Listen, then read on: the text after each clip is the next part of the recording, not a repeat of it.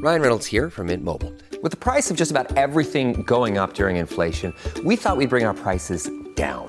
So to help us, we brought in a reverse auctioneer, which is apparently a thing.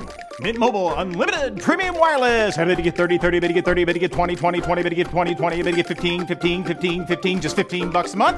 So, Give it a try at mintmobile.com/switch. slash $45 upfront for three months plus taxes and fees. Promo rate for new customers for limited time. Unlimited more than 40 gigabytes per month. Slows. Full terms at mintmobile.com. Welcome to the New Books Network. Hello, everyone, and welcome to Ethnographic Marginalia, a special series on the New Books Network. I'm Sneha Annavarapu, And I'm Alex Diamond. and we are the hosts of this special series. Ethnographic Marginalia brings together a set of conversations around ethnographic practice. In each episode, we will converse with an ethnographer about their research design, process, and fieldwork experiences. This special series centers the dilemmas, tribulations, mistakes, and pleasures that go into doing ethnographic research. We hope to use the conversations that transpire on this podcast as an opportunity to build community amongst ethnographers in various disciplines. Towards this end, we also have a website where we publish field notes, ethnographic essays, photo essays, and methodological reflections. Please visit our website, Ethnographic Marginalia, at www.ethnomarginalia.com to know more about how you can publish with us. We really look forward to hearing from you. Before we proceed with this episode, we'd also like to thank our sponsors the Ethnography Incubator at the University of Chicago and the Lozano Long Institute for Latin American Studies at the University of Texas at Austin. And on that note, let's begin. We're beyond thrilled to welcome Dr. Tania Li, professor of anthropology at the University of Toronto. Over, as near as I can tell, three decades, Tania's ethnographic research has described the changing lives and livelihoods of rural people in Indonesia, focusing on development, resistance, land reform, rural class formation, uh, struggles over forests and conservation, community resource management, and state organized resettlement.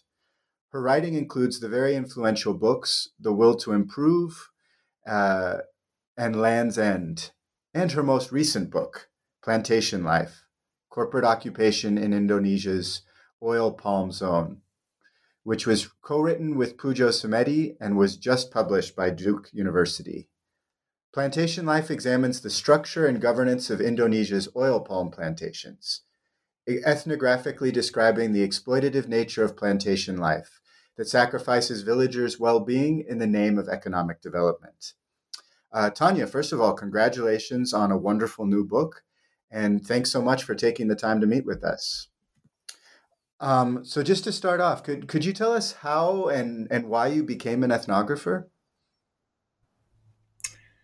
I would say it's fascination mainly. You know, I still think it is um, the most interesting uh, form of knowledge, um, and also I'm pretty keen on anthropology as an academic discipline. I've never really wanted to be in any other field. I guess social history would have been, you know, my nearest choice, but this is so much more interesting. Um, a little bit family background as well. I come from a cosmopolitan family where, you know, speaking multiple languages, learning from other people was pretty much routine in our family. So in that sense, I, you know, I didn't stray too far from things that I knew growing up. Well, that's really interesting. And, you know, um, we'd be curious to hear more about your journey um, after your PhD. Um, you, we've learned that you went into the field of development rather than academia. So we're wondering why make this choice and, um, you know, what did you do more specifically in the field of development and how did these experiences end up pushing you back into academic research? Right. Well, I would, uh, you know, growing up, I grew up uh, partly in Southeast Asia, in Singapore, looking at the world around me. Um, you know, I, I really wanted to work in the field of development. I thought that my task in life would be to somehow improve the world, you know, address human problems. That was my goal. And when I finished my first degree in Cambridge, I didn't expect to go on to a PhD. I went back to Singapore and I worked for a year for the UNHCR. This was the time of, you know, Vietnamese um, boat people and so on. I did that. And then I did eventually go back to do the PhD. When I finished, again, I had no intention really of having an academic career. I thought I my job was to improve the world, and so I got, had a job for a few years as a manager on a development project with Indonesia. It was a Canadian-run project run out of a university, and uh, this was a project on environmental management. And my job in the project, among others, was to brief Canadian advisors who were going to Indonesia to work with the new Ministry of Environment and help them to develop laws, policies for environmental assessment, and so on. Um, but the more I worked in this milieu, the more I felt yeah, this is just a very problematic set of relations. There's something so wrong with this picture you know, on the one hand, the Canadian advisors were clueless about how to operate in that environment. I wasn't convinced that the kind of technical expertise they were offering was really all that relevant to Indonesia at that time. And there was just a, you know, a colonial element to it. This advisor counterpart relationship seemed to me very fraught. It always was very tense. The advisors were always complaining that their counterparts didn't give them enough time. And I'm thinking, these poor guys working in the ministry, they they have to babysit a Canadian among all of their other tasks. So you know, that began my you know long, critical, hard look at development, which eventually became my book, The Will to Improve. But what I realized was that the best way to really understand this phenomenon of development was from outside it. You know, while you're inhabiting the apparatus, your job is to make it run better, you know, solve problems, produce results. But really, only from an academic location could I stand back far enough and really, you know, do the work that I did in the will to improve to ask, what is this apparatus? You know, where does this will to improve come from? How does it work? What does it do? how does it construct these kinds of colonial relations and these hierarchical relations, you know, all in the name of, of doing good and helping others. So that was the, the push for me. Uh, you know, it, it took couple of decades to realize, you know, what was, you know, really to do that critical work that I did in the world to improve. But that was what pushed me out of that world and back into academia. Yeah, that's that's really interesting. But I would be very curious to know if um, was there any specific aha moment where you felt like you had to sort of go to grad school or you know pursue academia as as a career? Or... Um, by the time I did that development work, I already had a PhD, um, but I I wasn't um, I wasn't planning on an academic career um, I thought I could, you know, use that in, in the context of development work. But I, I, also discovered that, you know, academic knowledge, especially in social sciences and anthropology, isn't much valued in the world, world of development, or it certainly wasn't at that time.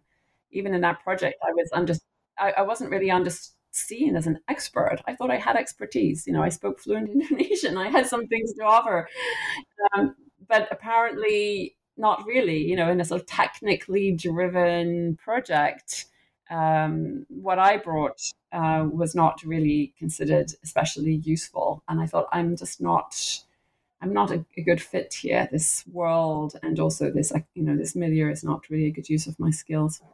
I was going to say, I was looking back on on my notes from the Will to Improve, which I read a couple years ago.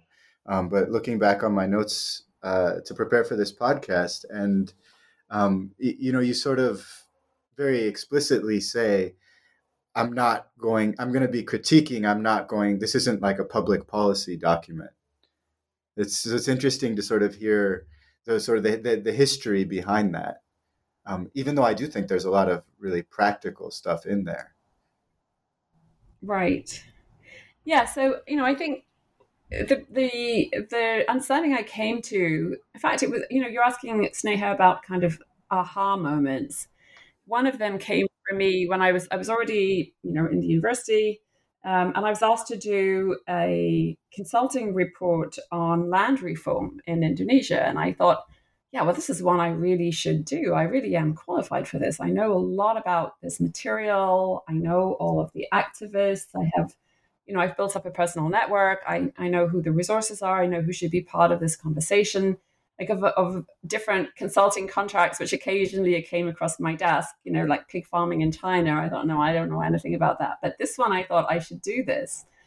And what I realized though, in trying to write that report, was that and it had a visceral effect on me is that you really have to start backwards. You have to start from thinking about what is the maximally, what's the most progressive thing that could possibly come out of this? You know, what could the Canadian Development Agency actually do, practically speaking, that would be helpful?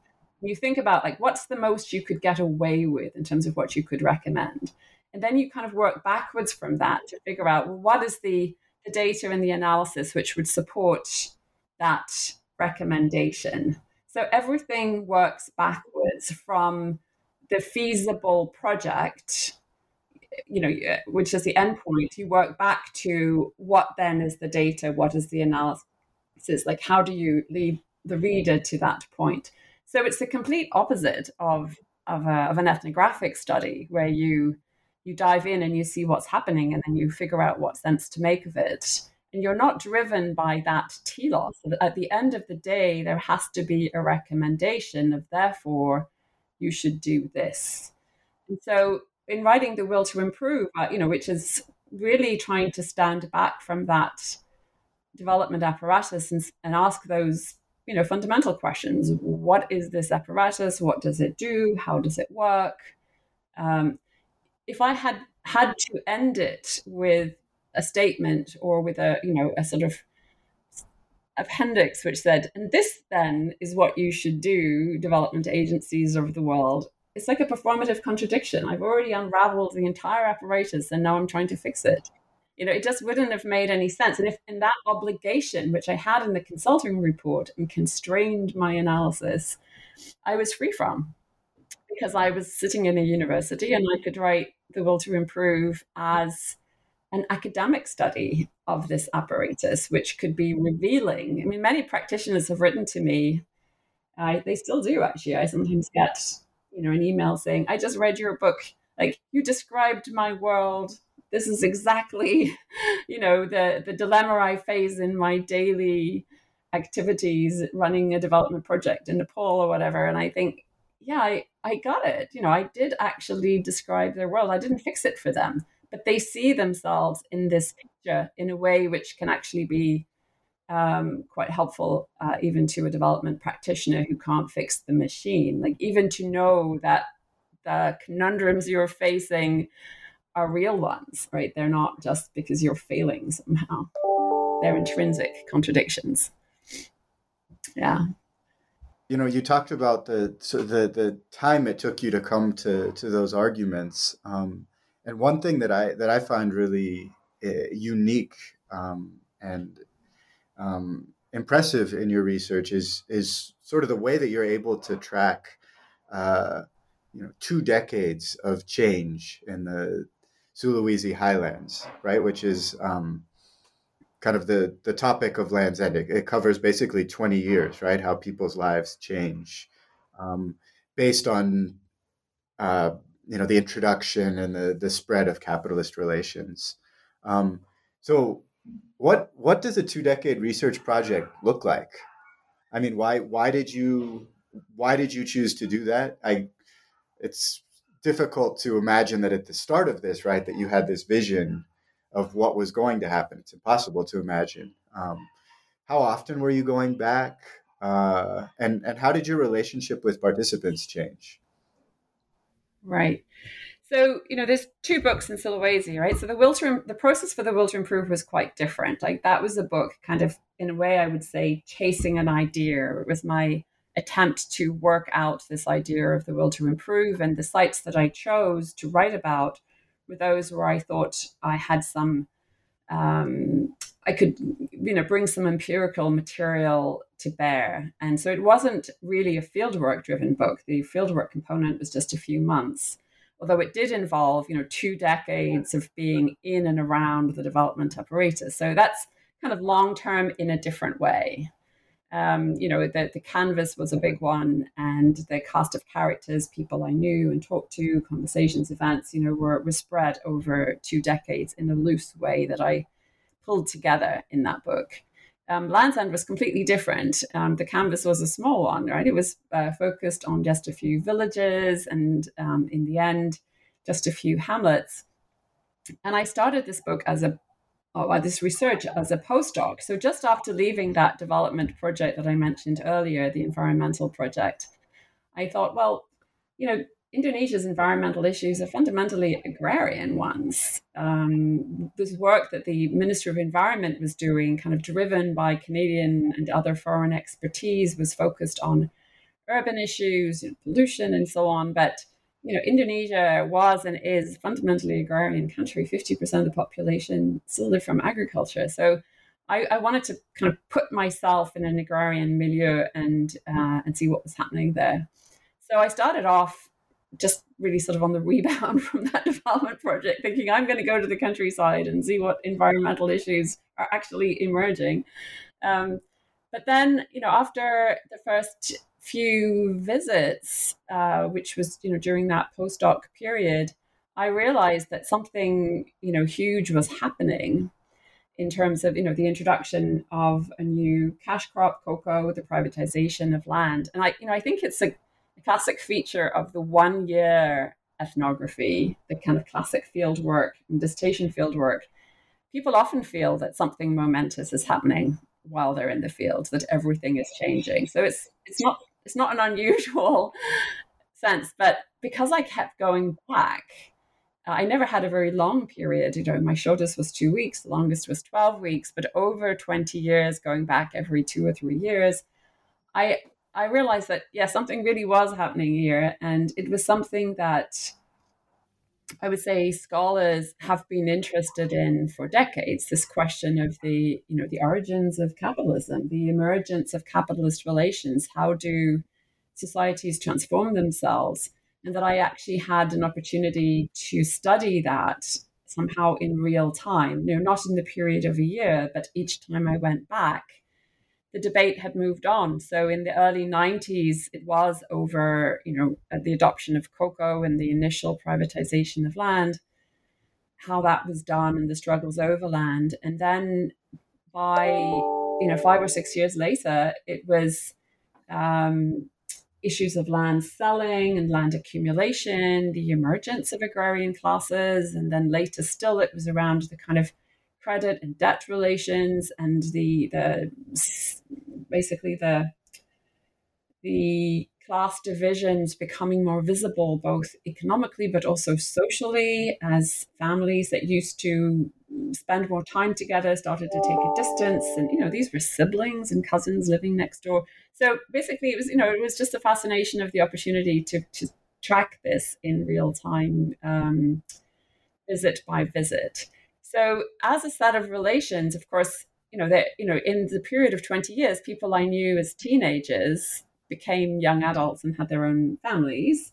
So that's, you know, part of this. You know, your people in your field site grow up. A lot of the older people I knew at the beginning died, you know, during the period of 20 years. My the people I used to hang out with and whose company I enjoyed, they died off. And then the, the younger generation, you know, came into their own. So there's that kind of change in the population itself and in me you know, I went from being 30 to being 50 during that period.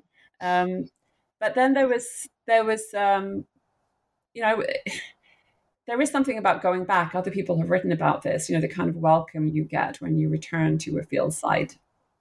My relations were not as intimate as I would have liked them to be, simply because of language, which I don't disguise in the book, right? I never really mastered the Lauje language. I had to work with an interpreter. Um, I did learn a few hundred words, and often I understood a lot of what was being said.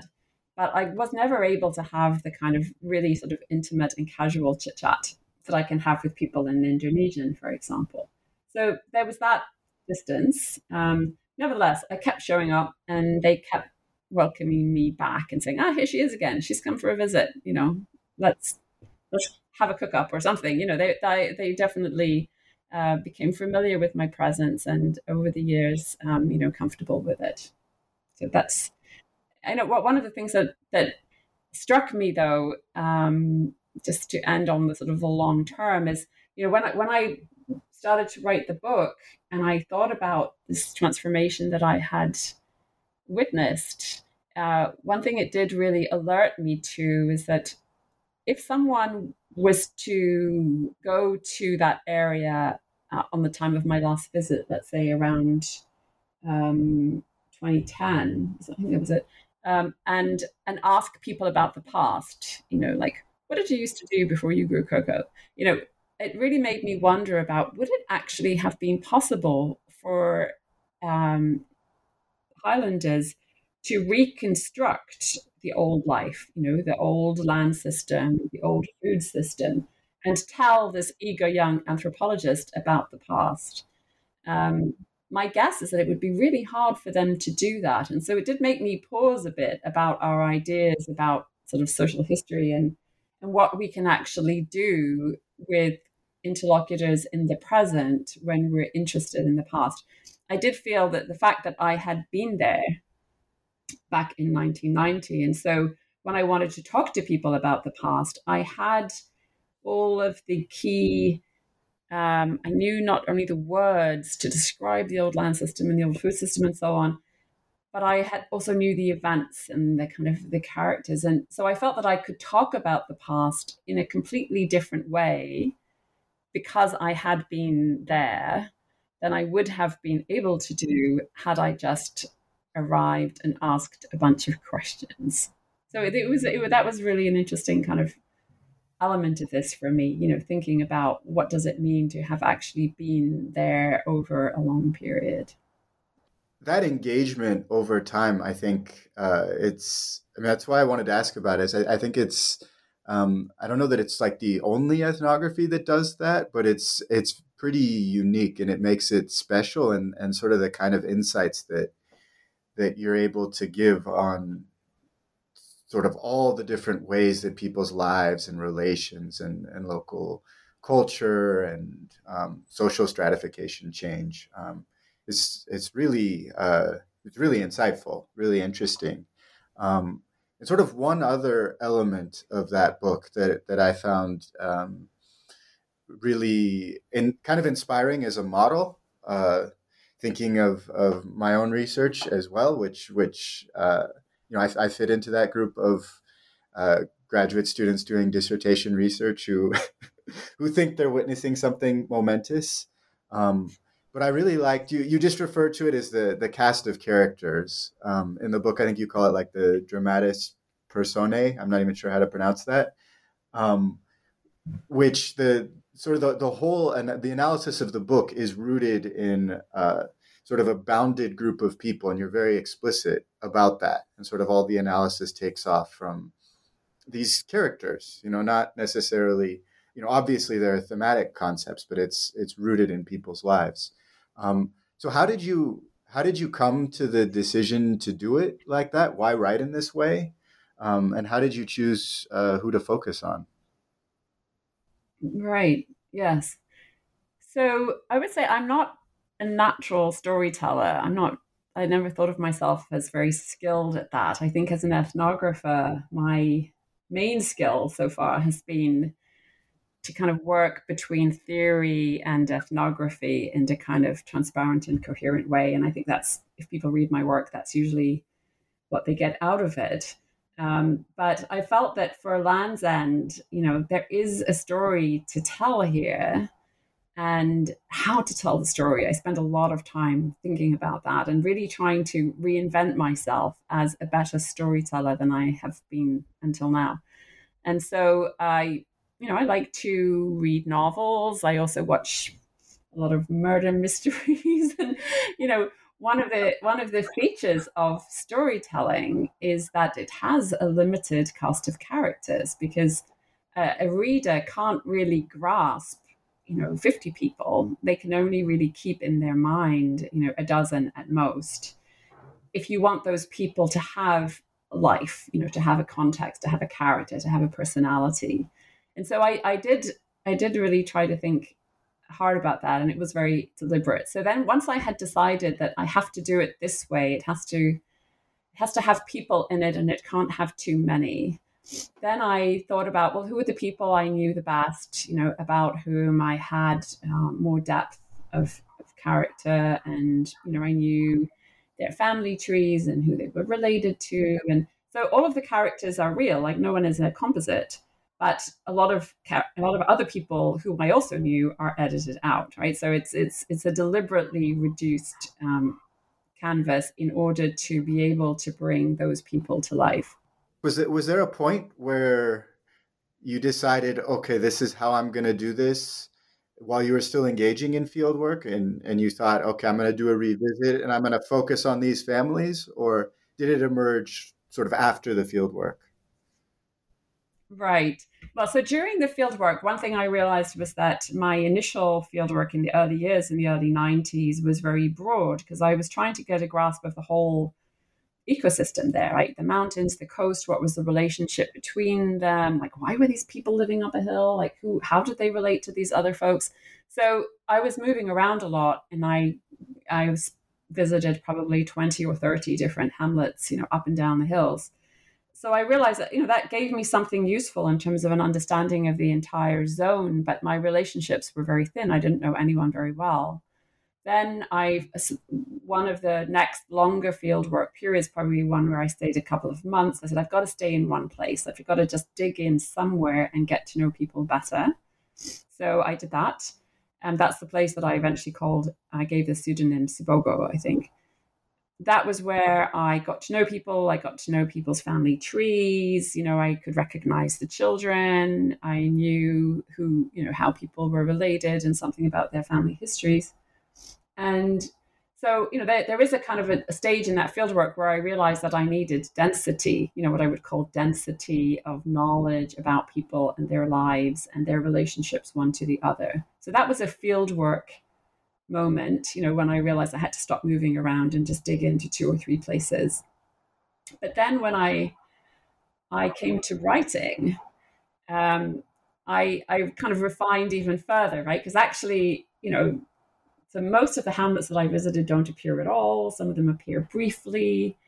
Um, but I, I, you know, I, I, I, decided to write most about the places that I knew best and the people that I knew best. So that was a, a, a question, a writing question. Well, where, where, where's my best data? You know, where is the, where can I give the most richness and context? And that's what I'll write about, and I'll let all the rest go. So that you know, it's in between the fieldwork strategy and the writing strategy that I figured out um, this more reduced canvas. You know, all those other people and all those other visits and all the other places I knew, you know, they do figure in the sense, you know, it enabled me to write confidently about these few people and these couple of hamlets because I knew it was you know, it was grounded in a lot more knowledge, but um, but this was the place that I could really write about in an interesting way. And I, I have to say, I've been really thrilled by the way that it's worked. Um, I've had, you know, students I, I, teach with this book, and actually many people teach with this book, partly because it it has people in it, and students really respond to that. And I, and I've had students bounce up to me after class and say, you know, when so and so did so and so, and I'm thinking, gosh, these people are real to you. Like, you know, you you're you're interested in their lives. It's it's kind of taken off. You know, they actually are people that you are thinking about the the dynamics of the situation through the lens of particular people that you can somehow um, I don't exactly identify with, but identify at least, you know, know who they are, you know, begin to think about what they were dealing with, what was the situation in their lives. So I, I think it's, uh, yeah, I was surprised at how well it worked, you know, having decided to take that tack, that it actually was successful. Um, but I don't think it works for every kind of writing, right? I would say plantation life doesn't have the same uh, density of people. I we do I did use the same, you know, we did use the same sort of tactic of of developing a few characters, but I don't think it has quite the same um, focus. Yeah. But I, I really like the yeah. Right. Sorry. Go ahead. no, I really like the phrase um, "identify and not identify with." I think that's um, that's really profound and very useful for thinking about what makes good ethnographic writing when you're writing about um, about you know so, social groups of a variety of kind. And um, yeah the ethics of writing that that's really really uh, well put. Thank you for that. I'm, I'm definitely going to use it. Um, but but zooming out a little bit uh, we love asking this question on on our podcast because it yields some really great answers. But in the couple of decades in Sulawesi, what's the one funny, embarrassing, or interesting fieldwork story that you have not written about as yet? yeah, I don't know. I, I, saw this question in your list and I, I wondered what to talk about, but um, you know, I, I, think I would talk about um, interesting rather than funny or embarrassing. Um, and it, it just to me it was just fantastically moving. And it had to it is in the context of land's end. And it had to do with my um, uh, interpreter friend buddy who i call in the book rena um, who i became very fond of. And uh, you know she was a coastal uh, person. She had a market stall you know super smart not very well educated i think only primary education but just a smart, charming, competent, lovely woman. Uh, exactly my age, as it turned out. And uh, she had the usual coastal sort of suspicion of Highlanders that they were backward, that they were dirty, that they were primitive, and so on. You know, she carried all the baggage of all the coastal people towards the Highlanders. So for her to come with me on these Highland hikes, um, you know, was a little bit scary for her at times as well, you know, afraid of their magic or, you know, afraid of the landscape. But, you know, she was very plucky and very mature as well. And, you know, she came along and she made the whole thing work. You know, it was great. But one on one particular occasion, we were uh, up near the mission station, which we hardly ever visited because I was really afraid of uh, anyone assuming that I was part of the missionary operation, being another white person. So I really stay at a wide berth so that I wouldn't be seen as kind of taking my orders from or checking in with the mission. But anyway, for once we were there, and there was a woman there who had who told this story. So she, first of all, she was uh, helping out at the clinic the missionaries had started off, and the missionaries had figured out how to write Lauje language, and she had learned to read it. And so for Rena, this idea that a Highlander, as she put it, like a red mouthed lady, you know, somebody who'd been chewing betel, you know, signal of backwardness, was able to read the instructions on um, a package of antibiotics, like take this three times a day until they were done, you know, in Lauje language, and she could read. For her, that was just like amazing. She said even people on the coast, you know, they don't even don't even know what to do with antibiotics. And here she is, this red mouth woman. You know, she's reading and she's giving the right instructions to the, the Highlanders about how to take their medication. But then this woman had gone to the city. One of her Highland neighbors had a terrible gash with a knife, and it had gone it had gone septic or I don't know, possibly gangrenous. I don't know what, but it was very she was very sick, and she was airlifted by the missionaries to the hospital. And this young woman went with her. And she told this story about how plucky she'd been in the hospital. Here, you know, I told these nurses in the hospital, he said, I don't know anything. Like, we're from the sticks. I don't know. You'll have to show me, like, what do I do in the bathroom? like, how do I get food? You know, like, basically, but, you know, for Rena, she was just so amazed and awed by the pluckiness of this young woman who had adventured off to the city and figured out how to take care of her her charge, you know, her her patient. Um, yeah, I just thought that was just very wonderful because it, it showed that the even you know prejudice uh, is not just things that you know outsiders, white people, anthropologists take to the field. You know, the the scene in Land's End was full of prejudice, deep prejudice, and uh, and Rena shifted her ground. You know, she she learned something new and she told the story with such excitement. You know, she repeated the excitement of the woman who'd recounted the story about how amazing it had been to discover all these new things. I thought that was kind of cool. I really liked that moment. Yeah, that's really really interesting. Thank you for sharing that with us. Yeah, that is a that is a wonderful story um, and very very telling.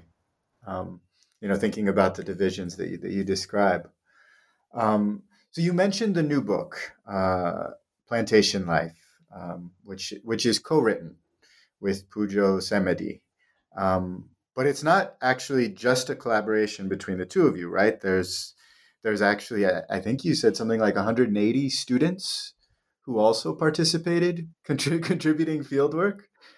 Um, so we we go from a book that has the you know the sort of the classic model of lone ethnographer for a really long extension of time to now this book, which has uh, you know the I don't I don't know if we're trying to to track records, but about as many ethnographers as you can imagine in in one book. Um, so how, how, did this work? Um, why why did you decide to do it like this? Um, and how do you think it affected the final project? Right. Okay. So my previous collaborations uh, and the one, I mean, Land's End was very solo, but Will to Improve wasn't, right? I did some of that uh, research together with um, activists in um, Central Sulawesi. And I loved that collaboration. That seemed to me to, uh, you know, very great in the sense that they they are what I would call scholar activists. They they felt that they should they have to do research in order to be good activists. They were opposed to what they call action in a vacuum, you know, where you just, you know, you think you know what's good for villages and you too set out to improve them without without doing your research and figuring out like what is it actually that they're facing and you know what do they want to do so i loved working with them and that collaboration produced uh, a dynamic in which we recognize different positionalities and different strengths and a kind of division of labor. So after doing joint research with that group, um, particularly Yayasan and Tanah Merdeka, I I would come home and write my academic articles, and they would go into their own province and raise hell. Like they would do their work as political activists, and I would do mine as a scholar. And the collaboration was great. Like they could use the data that we had uh, generated from our joint research for their political work, and I could use it for my academic work. And we all learned a lot, you know, from the co- collaboration. But we recognized we had very different stakes.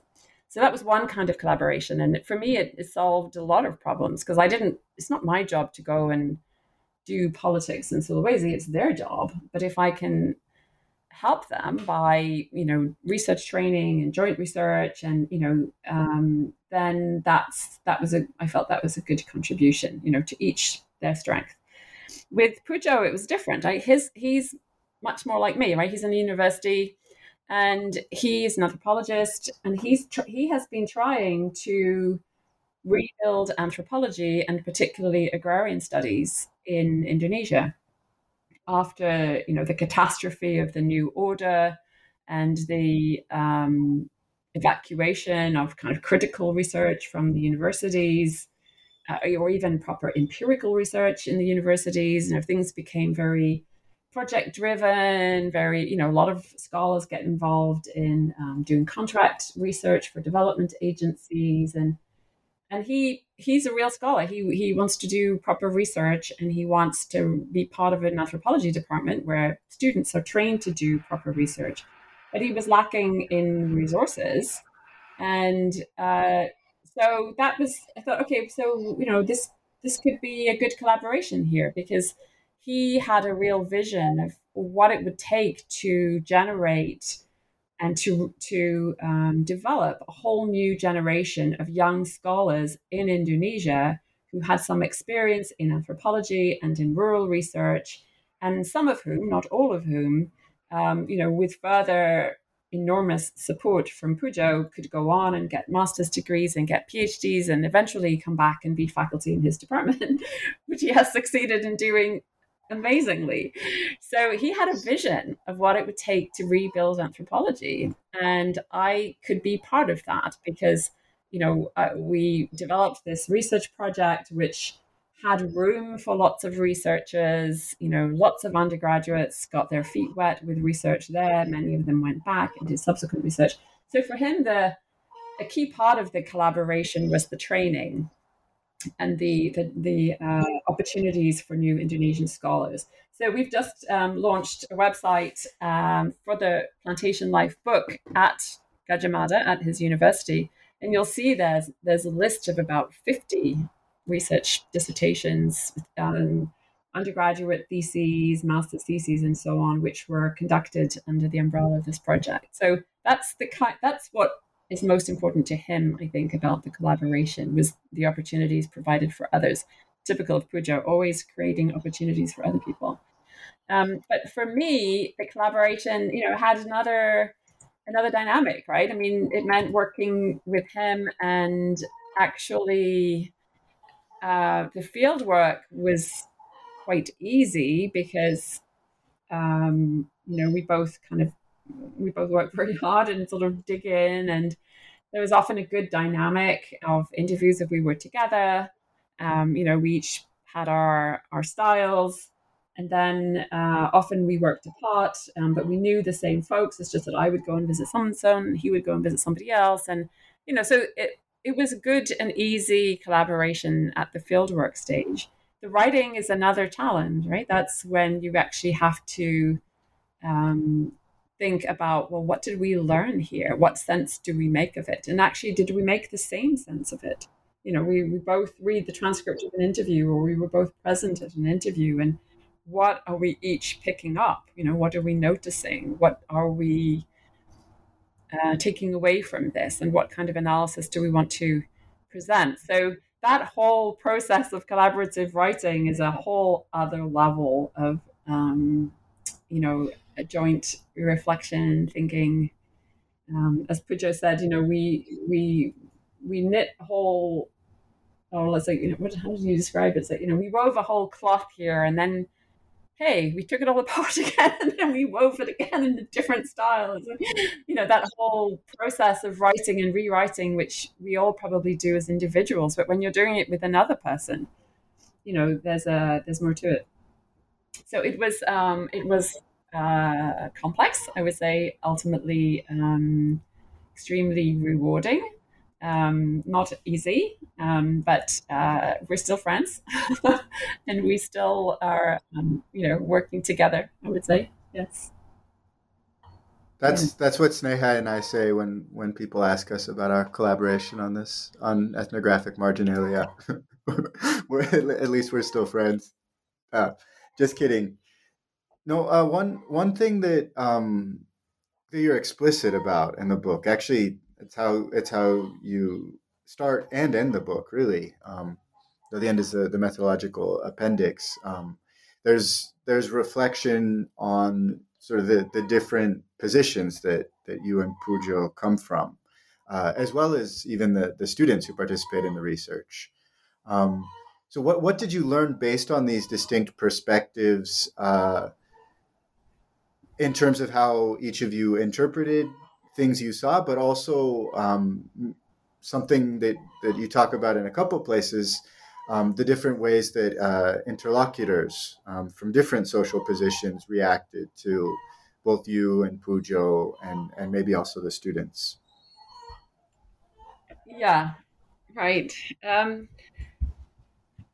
so, know, at the level of the field work, I would say um, you know, both. I think anthropologists, ethnographers know this, right? I mean, similarity and difference have their pluses and minuses. You know, there were things that that I noticed that Pujo didn't. You know, he took for granted, and other things that you know he clued into immediately um, that I wouldn't have picked up on. You know, so maybe any two ethnographers would that there would be something of that. Like if you work with another colleague in the field, even if you think you're similarly trained and similarly positioned, you're you're going to pick up on different things. But um, definitely, uh, there was something very um, there's something very powerful in in the two of us kind of comparing notes on what we took away. And you know, we give one. I give one example, or we gave it. I don't know if it was in the beginning or the end, but our first morning in the plantation, and Pujo notices that the, there's a whole bunch of people at the coffee shop near the plantation gates, and they're all wearing their uniforms, and it's ten o'clock in the morning, and he's appalled. He said, "Such indiscipline. You know, here they are, you know, basically performing their breach of plantation rules by being there in their working uniforms, spending their morning lounging away at a coffee shop instead of working. And I don't know if I would really have noticed that, like, you know, the uniforms, the coffee shop, the time of day. But to him, that spoke volumes about plantation discipline and, and how it was working. So that was one thing. Another thing, and I don't know if I would have picked up, uh, or it would have taken me a while. Um, another thing is, I, I, realized that he hated to be in the plantation core. It gave him the creeps. I, it, and I, it, I asked him, like, why don't you, you know, you always want to run off upriver. Like he was very happy hanging out in the Dayak hamlets upriver, um, but he really hated to be in the plantation core. And I, so I had to probe that with him, like, what is it that you don't like here? Because, like, you know, we, we had to do a we did a bit of a spatial division, and he he chose to work more in the upriver areas among the smallholders. And I said, well, okay, I'll st- hang around in the core. I'm fine with that. But why did he hate it so much? And it was because from his own, uh, you know, previous research and also the findings of plantation life, um, he said these people are all thieves. Like they don't want us here. They're hostile. They're afraid we're going to discover their secrets and it's an uncomfortable atmosphere because of that. You know, I'd much rather be in a Dayak hamlet where they're happy to hang out with me and chat.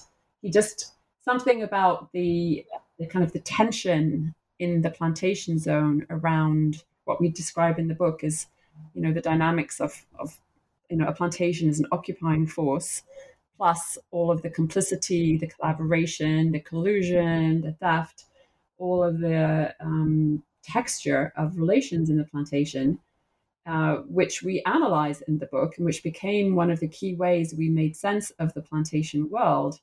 Viscerally, that just gave Pujo the creeps and he didn't want to be there if he could delegate it to me, right? So, you know, there was, you know, there was that kind of, of uh, possibility as well, you know, that we could we could be in different places and actually have quite different visceral reactions to them. So uh, yeah, I recommend uh, collaborative work if you can find a good collaborator. I would say, you know, Pujo and I are not necessarily on the same page, you know, in all of our politics, but um, one thing about him is that he's he's an empiricist. You know, he he believes in um, research. You know, in like, well, let's go and investigate. Let's check it out. You know, if these are the facts. You know, so I like that. That makes it easy to work with someone because um, because he was very driven to actually try to get to the bottom of things and to understand these dynamics. So um, yeah, it that was uh, you know what I, I guess I'm trying to elaborate on your question of what did we learn based on these distinct perspectives in terms of how interlocutors interacted with us. Um, you know, Pujo uh, describes his own relationships, and I, I, observed his style as much more conversational, low key. Um, you know, he'd launch a topic of conversation, perhaps, or sometimes he wouldn't. He would appear to be just chilling and wait and see what would emerge. And I think that is his fieldwork style. Um, I would be um, much more direct. You know, I would launch a topic of conversation. I would ask questions and as a result, you know, a lot of things came out. And Pujo said to me once that I could never ask those questions in the same direct way that you do. It just wouldn't be appropriate for me to do that. But they expect it from you. You know, you're a foreigner. You're going to be nosy. You're going to ask questions, and they're fine with it. What's more, they like you and they want to help you. So they're happy to spend an hour talking to you um, and they're willing to give you their time. You know, there's a little bit of the white person charisma element, um, but also, you know, people did get used to me and you know quite like me as well. You know, I'm not a very difficult person, and and so he could see that as well. There was something. It's it's partly a racial dynamic. It's to do with the insider outsider. It's partly our personalities, but these are all things that we bring to the field situation, um, which you know produced different kinds of conversation and different kinds of learning. I would say. Yeah, I mean, maybe to uh, go back to the writing bit a little bit, but also fold in what you just said. Um, I found it very interesting that you, while, while discussing the joint writing process in the book, you mention um, your efforts in trying to avoid what you call the colonial dynamic. Um, so, can you just like elaborate on that a little more? What does a colonial dynamic in collaborative writing look like? And maybe just some practical tips uh, if you'd like to give to researchers engaging in collaborative research and writing. right. Well, so right at the beginning of this, I'd already known Pujo for some time, but we hadn't worked together on something as intense as this. And I asked him, you know, when we planned this research and we applied for the research grant, I said, Pujo, what do you want out of this? As, you know, as a, why are you doing this? Why do you want to do this with me? And he said he wanted to have a proper collegial relationship. Um, he wanted to be a sort of a full collaborator. He said, in his words, I don't want to be the research assistant or the native informant.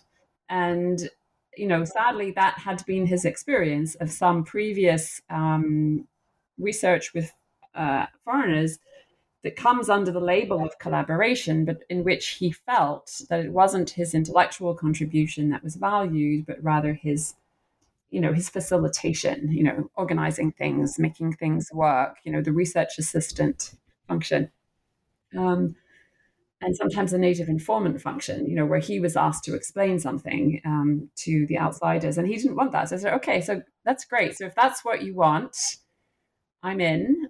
Let's give it a try. You know, let's see if we can do this. Can we conduct this research without reproducing that dynamic in which you play the role of the research assistant or the native informant? And that was always in the back of my mind. Like at every stage, it was like, that's not what we're doing here you know? Um, i would say where that became to me most crucial was at the writing stage because that's where again the risk emerged that i would take over you know that my skills in analysis which Pujo is the first to recognize you know would would make him defer to me.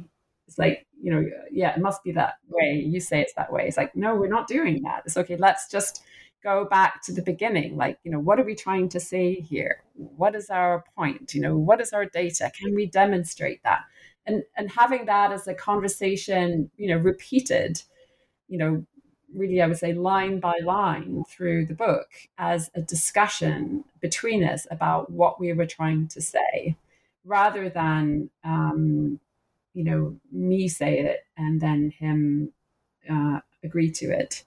So that's it, it, it, took continual effort right? Also because of language. We're writing in english. You know it's my uh, it's the master language. I'm i'm writing in my own language. Had we been writing in indonesian i think the di- the writing dynamic would also have been different. I would have been feeding ideas and he would have been formulating sentences right? But we did it this way around so um, yeah, it's it's something that you have to be just continually vigilant about who is what is the nature of the contribution and what's the relation what's the nature of the dialogue? You know are you still in dialogue?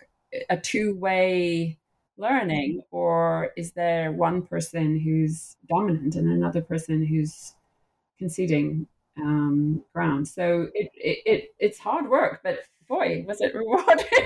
There's no, I mean, I, I look at every page in the book and I can actually remember where we were, you know, sometimes we were on Zoom and sometimes we were sitting at my dining room table. And um, in the early days, we were sitting in his house in Gajah Mada and we were different places where we've, you know, at, diff- at different stages of the writing, we've been physically located. And I remember talking about that. Yeah. You know, that was that conversation when we, thought about this and we came up with that idea and this is how it developed so it's you know it's a long haul it's, it's not as it's not a simple thing um, to collaborate with another person but but it it I, I definitely feel that um, the sum is um, greater than the parts, right? There's no way I could have written this book on my own, nor could he. Uh, it really is the result of the two of us putting our heads together. So I'm pretty proud of that, actually. Um, it's, and I think he is as well. Um, I know he is. He, you know, he feels that it's his book. You know, he he feels he's an author, which is exactly what we were aiming for. Yeah, I mean that's great, and you know, just to um, shift gears a little bit, I want to ask you about what you're working on now, but not before telling all of our listeners to pick up the book. Like it's it's such a great book and such a um, great example of collaborative, ethical um, co-writing. It's really um, an inspiration in that regard, especially now that we've heard you talk about the backstory so eloquently. But yeah, um, you know, we've taken up a lot of your time and uh, we do want to let you go soon, but not before asking you what are you working on now and I guess what do we read by you in the nearish future? right. Uh, well, no more books for a while. I, I, feel like every book I've written, each of the ones you've discussed today, you know, Rules to Improve Lands and Plantation Life, they each took me about a decade. Um, you know, it's a big deal. Like we started on Plantation Life, we started the research in 2009, and and the writing took a long time. And so I'm I don't have energy for a new book right now. Um, but what we are hoping to do is actually to uh, do a lot of work with plantation life um, politically. You know, the the scene we describe in Indonesia is a complete catastrophe. Um, Pujo feels that. I feel that. Our findings show that. And so, uh, to the extent possible, we plan to raise hell. we, you know, we we want to try to provoke um, more debate in Indonesia about the expansion of the plantation format. It's already taken up 22 million hectares. A third of Indonesia's farmland is now dedicated to this group, and you know that's at least 15 million people are living under what we have now understood to be a regime of corporate occupation. This is a massive transformation of a large agrarian society, um, which we have studied and about which we have something to say. And we want to say it in a whole range of different formats and contexts so that different people can hear it and think about it. So um, we're going to put more effort, more deliberate effort than I've certainly done with my previous books to to sort of outreach. I would say, um, you know, the other books did get picked up by practitioners to some degree, you know, but um, with this book, it's going to be very deliberate, and we're going to work on it. You know, we've already started a website at Gajah Mada to uh, introduce the book, and we've done some short videos. We can do a whole lot more about that. And um, if we are able to do some book launches in person in Indonesia, uh, in the main plantation areas, uh, those kinds of events, especially with a foreign scholar, you know, let's just be direct about this, um, get more attention uh, than they would if he was doing this on his own.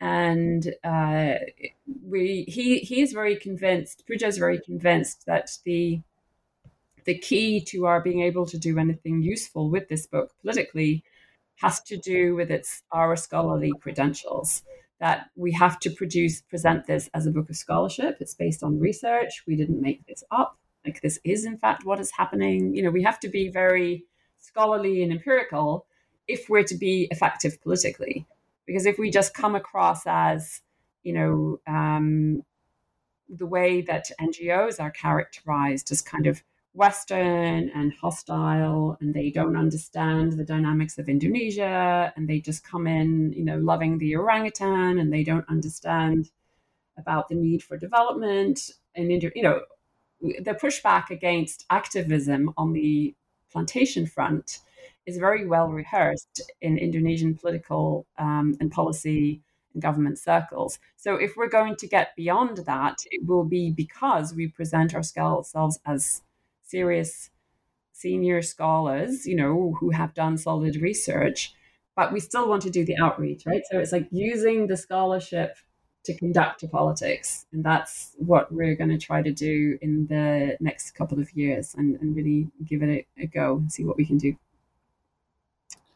Well, Tania, thank you. That's that's a wonderful answer. Um, and though we've focused and, and tend to focus on this podcast on the sort of the ethnographic experiences and methodology behind research, um, it really plantation life really is a very politically important book, um, and not just for Indonesia. I mean, I'm I'm speaking from from Colombia, which I think is the world's fourth largest producer of palm oil, and and in your your book is just really relevant to to the little that I know about uh, about palm oil plantations here, and probably plantations right. in general. Um, I mean, just as, as a side note, since this is an ethnography podcast, it is ultimately an ethnography of plantation life, right? I mean, its its its focus is on the character of everyday life in a plantation zone. So we really are trying to use ethnography uh, for political purposes, but it is an ethnography. It, it's it's not a it's not a work of, um, you know, that's that's the content. You know, if you've read it, you, you have read it. I know that that's the content, right? It is it is a, a, a glimpse into plantation life, and um, from and from many different perspectives. From many different perspectives, which I think is a major strength of the book. Um, well, Tania, thank you so much thank you so much for taking the time uh, to speak with us. Um, we're absolutely thrilled to, to hear more about your experiences as, as people who have long followed uh, and been inspired by your work. Well, thank you. Thank you for this opportunity. It's been fun to talk to you. And I'll uh, I'll look out for the podcast when it comes out. And if anyone's interested, you can just uh, uh, look for Plantation Life at uh, Duke University Press. It's easy to find. Thank you.